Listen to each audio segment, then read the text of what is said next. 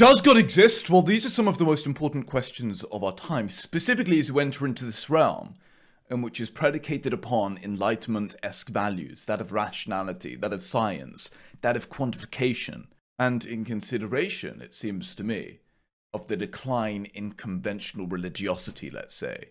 There has been these fractionalized religions in which have formed, at an increasing manner, I must say, specifically that of the climatology religion which is predicated upon this notion that we humans are the parasites of the earth and simultaneously the earth is some sort of godlike virgin, a Gaia.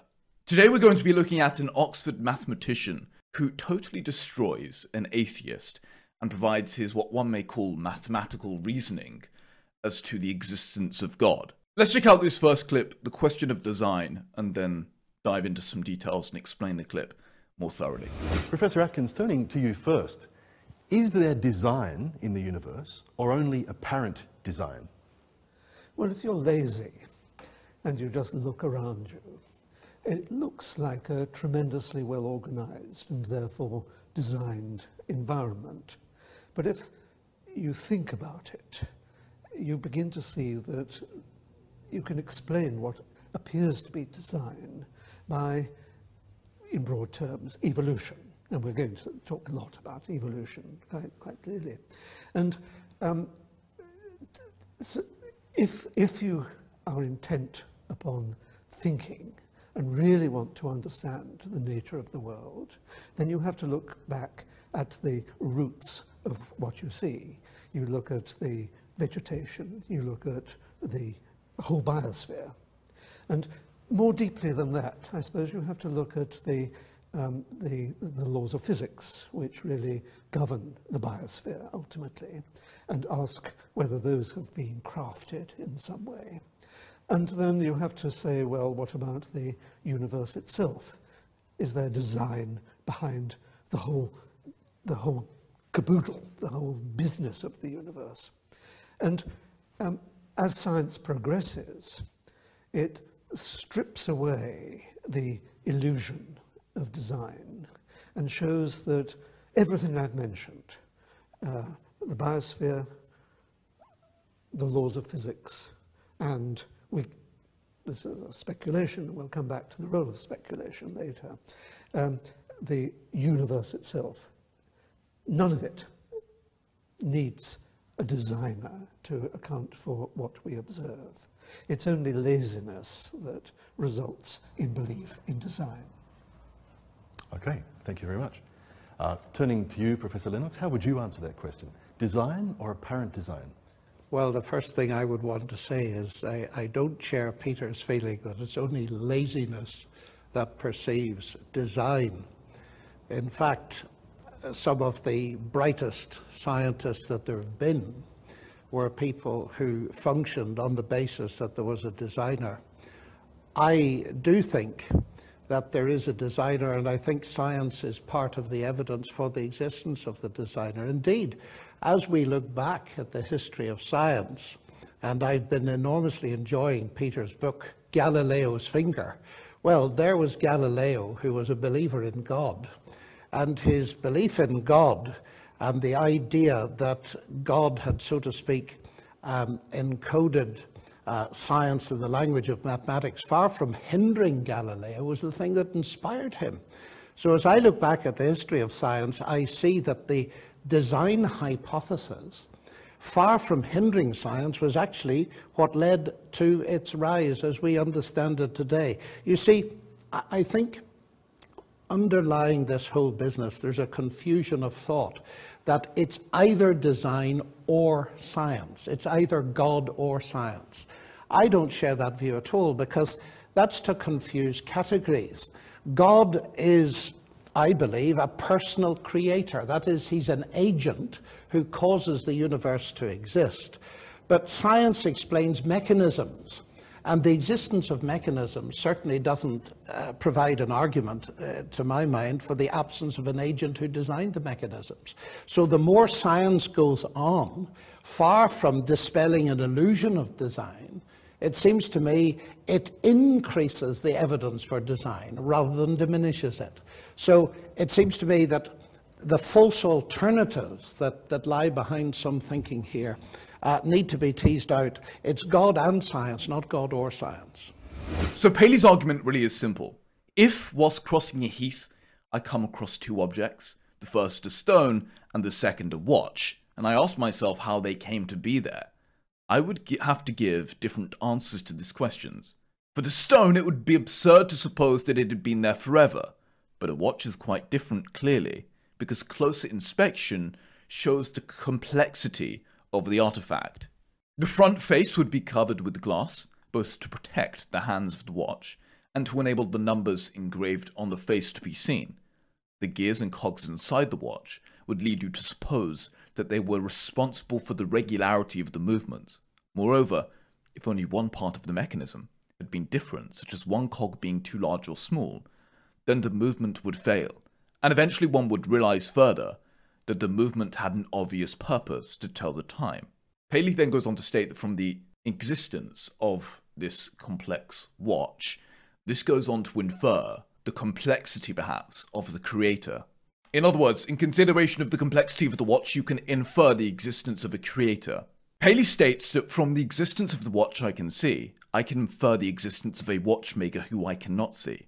Equally, from the existence of the universe that I can see, I can infer the existence of the creator and designer who I cannot see.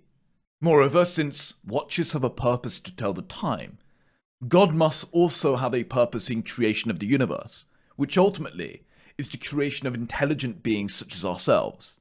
Further, Paley concludes that the complexity of the universe is at just such a gigantic scale that he then goes on to infer that thus the complexity of the designer must be at such a scale in which is far greater than human comprehension. Or specifically, the designer of the universe has to be a far greater caliber than any human designer. It is interesting the mathematician within the first clip speak about how God and religiosity has been so foundational for the uprise within science. And this comes later on to my understanding thus far of what God means. Because when you when you ask the question, what is a God? What does God mean? Who is God? These questions must be broken down, and you must analyze every single word and break every single word down within such a big statement. And as far as I'm concerned, God seems to be some sort of spirit one emulates in order to flourish and thrive, and that consists of a pattern of being. And perhaps one may conclude from this that that pattern of being has culminated within the perfection of Jesus Christ. Now, we'll get into more detail as to what that specifically means later on. But it certainly is very interesting to me as a mathematician posited there the fact that religiosity has been so foundational for the uprise within science. And he believes, as he mentioned, that religion and science are actually compatible. So, one of the arguments we often hear from atheists is that religion is solely a comfort blanket, a psychological mechanism in which gives one comfort within the acknowledgement of annihilation upon death and the what many would assume is the meaningless existence of the universe. Yet there's a good counter argument here by the genius mathematician, in which he mentions that you could simply argue this the other way as well. And he goes into more depth in this, but the crux of his argument is that similarly you could state that atheists are being naive within the assumption that religion is solely a comfort blanket, because similarly, atheism is a, is, is a comfort blanket as well. If you're an atheist, you don't have to confront God. Therefore, the point being, as he'll discuss and get into more detail, as an atheist, you similarly are holding onto a comfort blanket via the lack of acknowledgement that you later down the line, upon death, shall meet God. The mathematician also go, goes into depth as to DNA, the complexity, and the severe, fascinating nuance of the universe. Well, I can take up various points there. Um, one is that the fact that ancient scientists were impelled by belief in God to do science does not actually, is not evidence for the existence of God. After all, um, uh, that religion also inspired great art. It, it's inspired great music.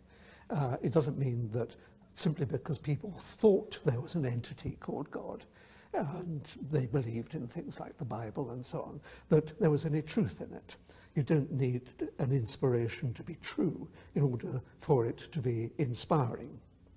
And when you also think about the history of science, then Galileo and Newton and uh, Boyle and certainly Michael Faraday, all religious believers, deep believers, all impelled by science, but they, they didn't have in their grasp the advantages that we now have of modern science.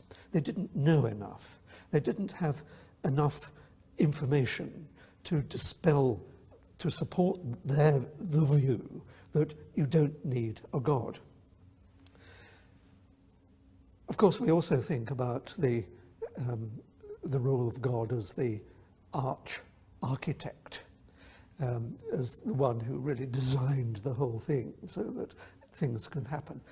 You have to ask yourself whether that is simple speculation or whether there is any evidence whatsoever.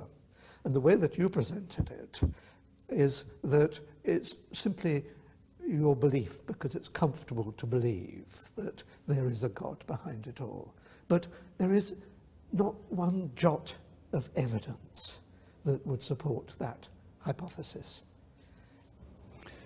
Well, I feel that part of the evidence is uh, that history of science and the way in which science arose. As you say quite correctly, inspiration doesn't prove a thing is true, but neither does it prove it's false.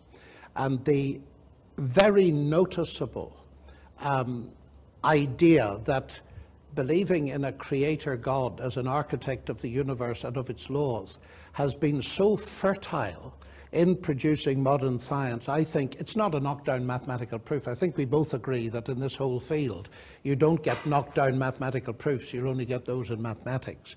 But it is evidence pointing in the right direction. Or the wrong direction. Or the, or the wrong direction, but it seems to me it points in the right direction. And secondly, your idea that it is my belief that there is a God because it's comfortable to believe.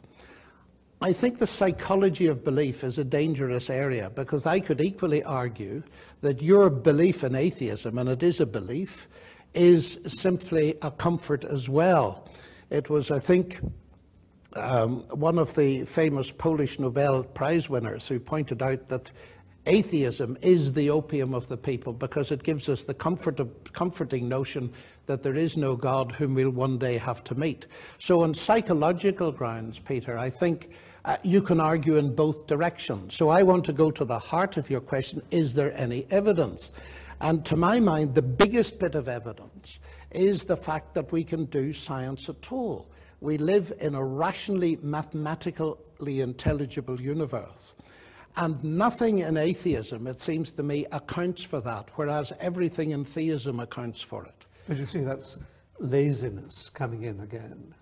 Um, and we will so? constantly come back to this laziness because you say there's this something, there's this complicated question, this very deep question. And the deep question in this case is why mathematics works as a description of, the, of, of nature. And you say, I'll take, I'll just assert that there is a God behind it all. And that seems to me to be a terribly lazy way of approaching an explanation of the world. What I have to do as an atheist, as someone who does not see any evidence for God, is to say, can we get to the root of why mathematics works? And it's a real question. I don't deny that. And it's a wonderful question. And science is not yet able to answer it. But it is working towards it. So millimeter, millimeter at a time, rather than taking this giant lazy leap to say, we won't understand why there is a mathematical description of the world. It must be a God. That seems to me to be the um, laziness in the extreme. Well, I can't speak for everybody, Peter. Uh, I mean, there may well be people that say, well, I can't explain it, therefore God did it. But I don't think I'm doing that at all. What I'm saying is the very doing of science, as science increases, is a pointer to me that the rational intelligibility of the universe has a ratio, has a mind behind it. But that's not a science stopper. That doesn't stop me investigating in every way possible. But you see, it's such a complicated view. What really just does seem deeply mysterious to me is the deep peculiarities and the nuances of the universe, in which almost one may assume within a religious manner have been fine tuned just perfectly in order to enable for the flourishing of life. Thus, many religious people assume that this implies the existence of a designer, in consideration of the fact that the sun is just a perfect distance away from the earth, that there is just the perfect fine tuning of the important mechanisms of the universe and which thus have given rise to life. This really refers to the Goldilocks story, in which many believe is a good summary, if not a conclusive argument for God's existence. The argument basically suggests that it is staggeringly implausible, if not impossible, for so many finely tuned conditions necessary for human life the size of the planet, the atmosphere, the distance from the sun, etc., to occur without a conscious designer. Our planet, many argue, is just right for life. It is in the Goldilocks zone, as one may suggest. The point being is that if you alter the balance and our life becomes impossible, in other words, too close to the sun, our water is no longer liquid, or if the earth is too small, it becomes harder to retain its gases. The point being is that this would infer, many religious people suggest, the existence of a designer in consideration of the deep peculiarities of the universe and this theory in which it's been coined as the Goldilocks theory. What is really interesting to me too is the argument as we'll get into now that atheism similarly is is, is comforting too, thus disputing and uh, uh, really giving lack of credibility to the prior argument in reference to religion solely being a comfort blanket. I think there's a strong case to be made that the belief in atheism perhaps is comforting too in which applies that as an atheist there is still some sort of spirit or God in which one is aiming towards. Now perhaps, now perhaps in the atheist view this is not the conventional Christian God, but it is deeply fascinating to me as to what we see in today's society, specifically the absence of a deity or a Christian God, but instead the clinging onto an alternative being that seemingly replaces this void. For example, many atheists claim that there's no such thing as a God, Yet they similarly, in the overwhelming cases, have a what I would call a pseudo religion, in which fills the void of the conventional God as present within the Christian religion, let's say. When it comes to, let's say, radical environmentalism or climate change, which really has encapsulated much of the youth nowadays, the reason as to why this argument has become so predominant, and the reason as to why there is such alarmism around this argument is in consideration of what I would call a pseudo religious story in, in, in place, underlying philosophically the foundation of the environmentalistic movement. And I mentioned this briefly in the past, but I'll reiterate it again. In the environmentalistic movement, there has been a pseudo religious story in which has filled the void of a prior deity, let's say, in which the earth is analogous to a god, it's analogous to a virgin, and the evil within the story is something along the lines of us. We humans are analogous to the parasites of the earth, according to the radical environmentalists. Now, that story, the structure of the story, takes in part at least religious, religious principles. And you can see this through the actions of the environmentalists, because very clearly, many of the top environmentalists contain deeply anti humanistic policies and, and, and frameworks as to their understanding as to how we should solve the environmentalistic issue. Their, their policies are deeply anti humanistic, as I state, in which don't prioritize human flourishing at all, but instead prioritize the supposed flourishing of the earth at all costs. In other words, as Paul Ehrlich was suggesting, he was the most famous environmentalist, perhaps, you know, aside from Greta Blunderberg. And Paul Ehrlich was stating that there is a necessity for depopulation, that there's a necessity for depopulation in light of the exploitation us parasites are imposing upon the virgin like planet. And I mean, if you don't think there's anything wrong with that, then you probably have something majorly wrong. The point being is that there does seem to be a deep spirit in which, in which one tries to emulate as a means of thriving. And maybe the conventional Christian God is the idealistic spirit that we must emulate in order to thrive. Yet, what has happened within our increasingly secular society is in comparison of emulation of the true spirit, in which many would argue is God or Jesus, there has been a fractionalized spirit in which has taken root within, let's say, the environmentalistic radical uh, uh, catastrophization. I, I do feel that one of the best understandings I currently have is as to what God means, and I deeply acknowledge my naivety on this subject, as everyone should. But I, I believe that, that, that God is best understood and explained as a spirit in which one must emulate in order to, in order to thrive, a spiritual pattern in which, which one must emulate in order to thrive at the highest order. For example, the question of do you believe in God? It is a rather straightforward question for many people. The question can be restated along the following lines Do you th- think the proposition God exists expresses a true proposition?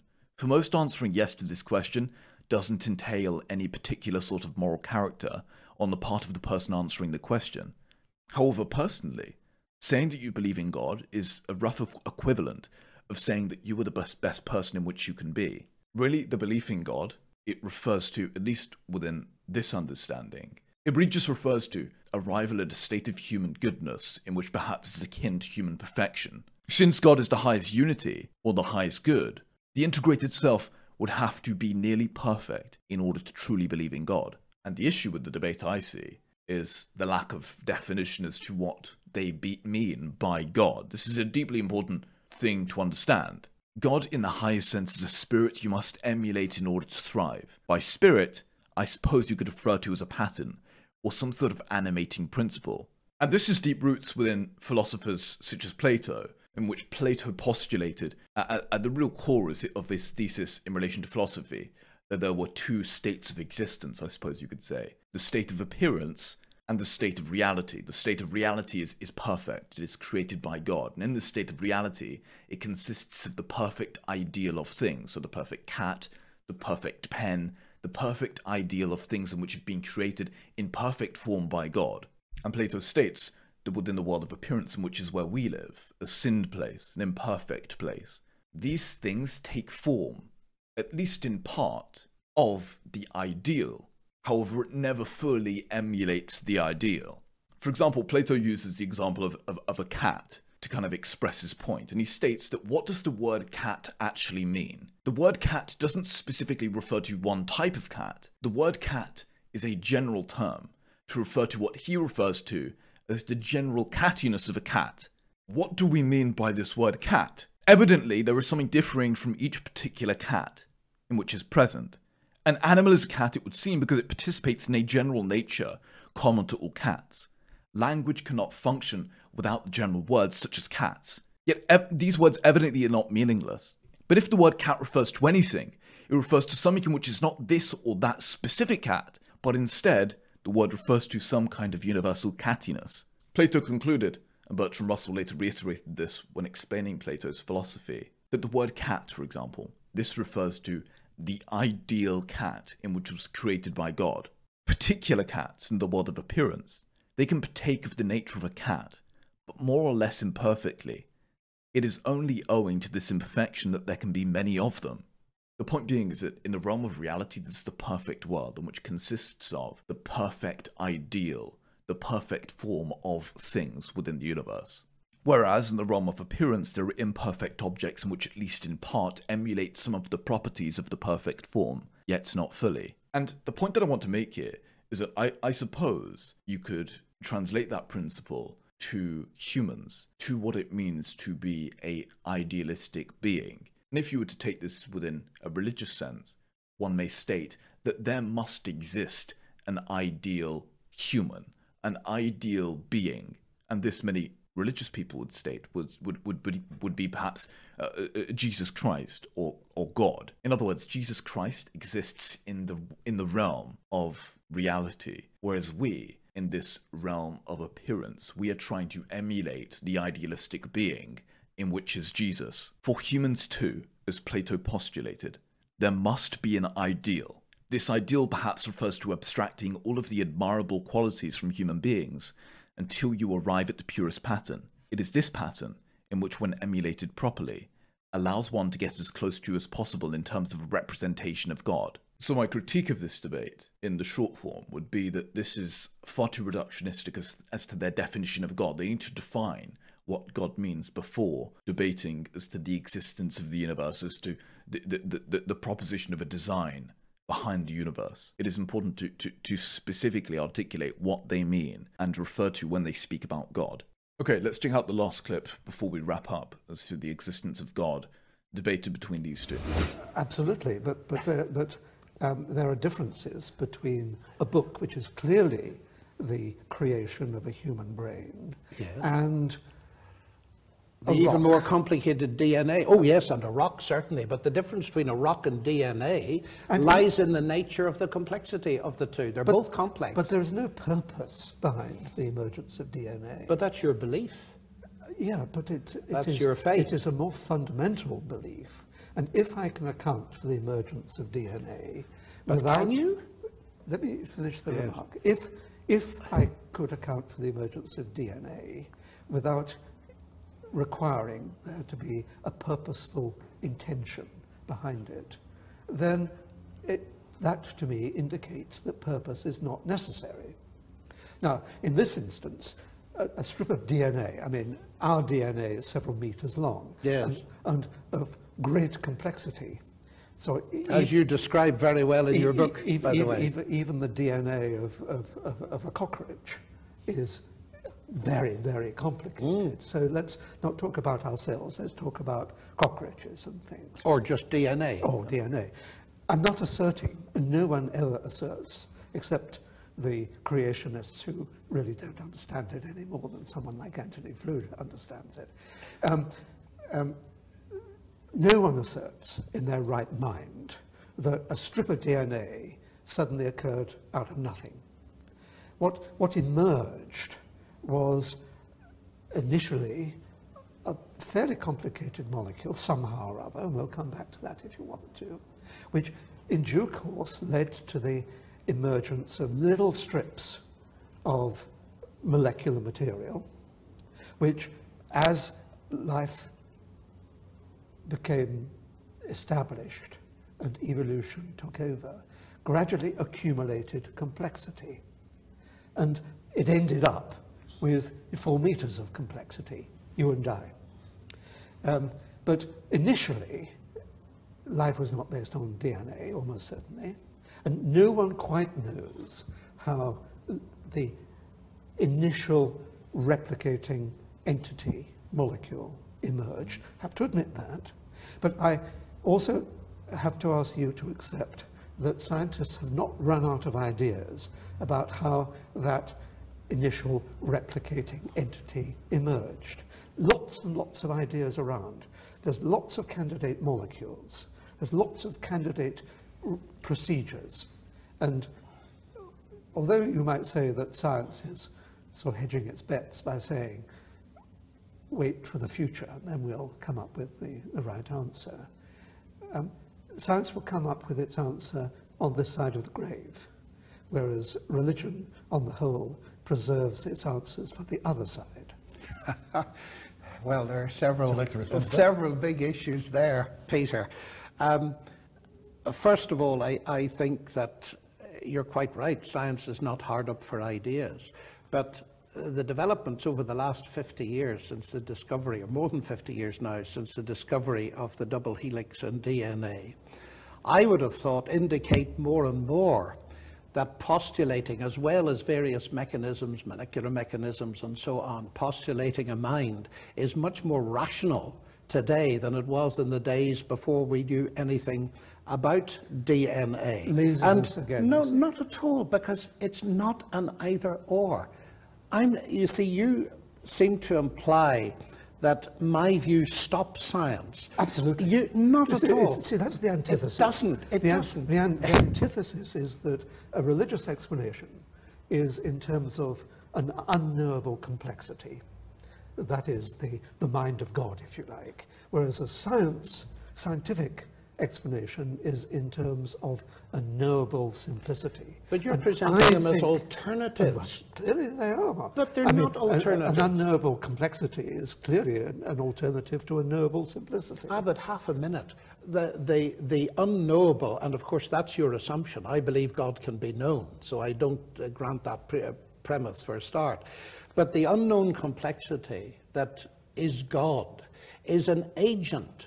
When Newton discovered gravity, he said, he didn't say, marvelous, I now know how it works, therefore I don't need God. In fact, he praised God to such an extent he wrote the most brilliant book, and I think we both agree, the Principia Mathematica, is the most brilliant book that's ever appeared in science. The word God doesn't appear in it. No, but he it does in the sense that on the dedication he uh, suggested that he hoped that this book would persuade the thinking man to believe in a deity. His science was not pitted against his belief in God. And I would love somehow to try to convey that to you. So it's all deeply interesting, I have to say, but I must conclude with the following the fact that I believe there is a deep biological human desire to emulate some sort of spirit. The question is as to what spirit is the ideal, and I think we can see within today's society that there have been these fractionalized emulations of the supposed ideal, and this really comes within the form of climatology, let's say, or climate alarmism, in which equates these absurd religious principles in a very anti humanistic way. I almost feel that on the liberal side, the pendulum has swung so far against religiosity and against the belief within God that now it's swinging back. Uh, I would specifically state, actually, that this is apparent for any smart young person, culturally speaking. So let me know your thoughts. You can check out all of our writings and articles and shows on Darntons.com in which we post 10 to 20 articles a day. We post this show here multiple times a day on YouTube, Rumble, Spotify, Twitter, and more. Thank you so much for watching. Please let me know your thoughts, and I shall see you very soon.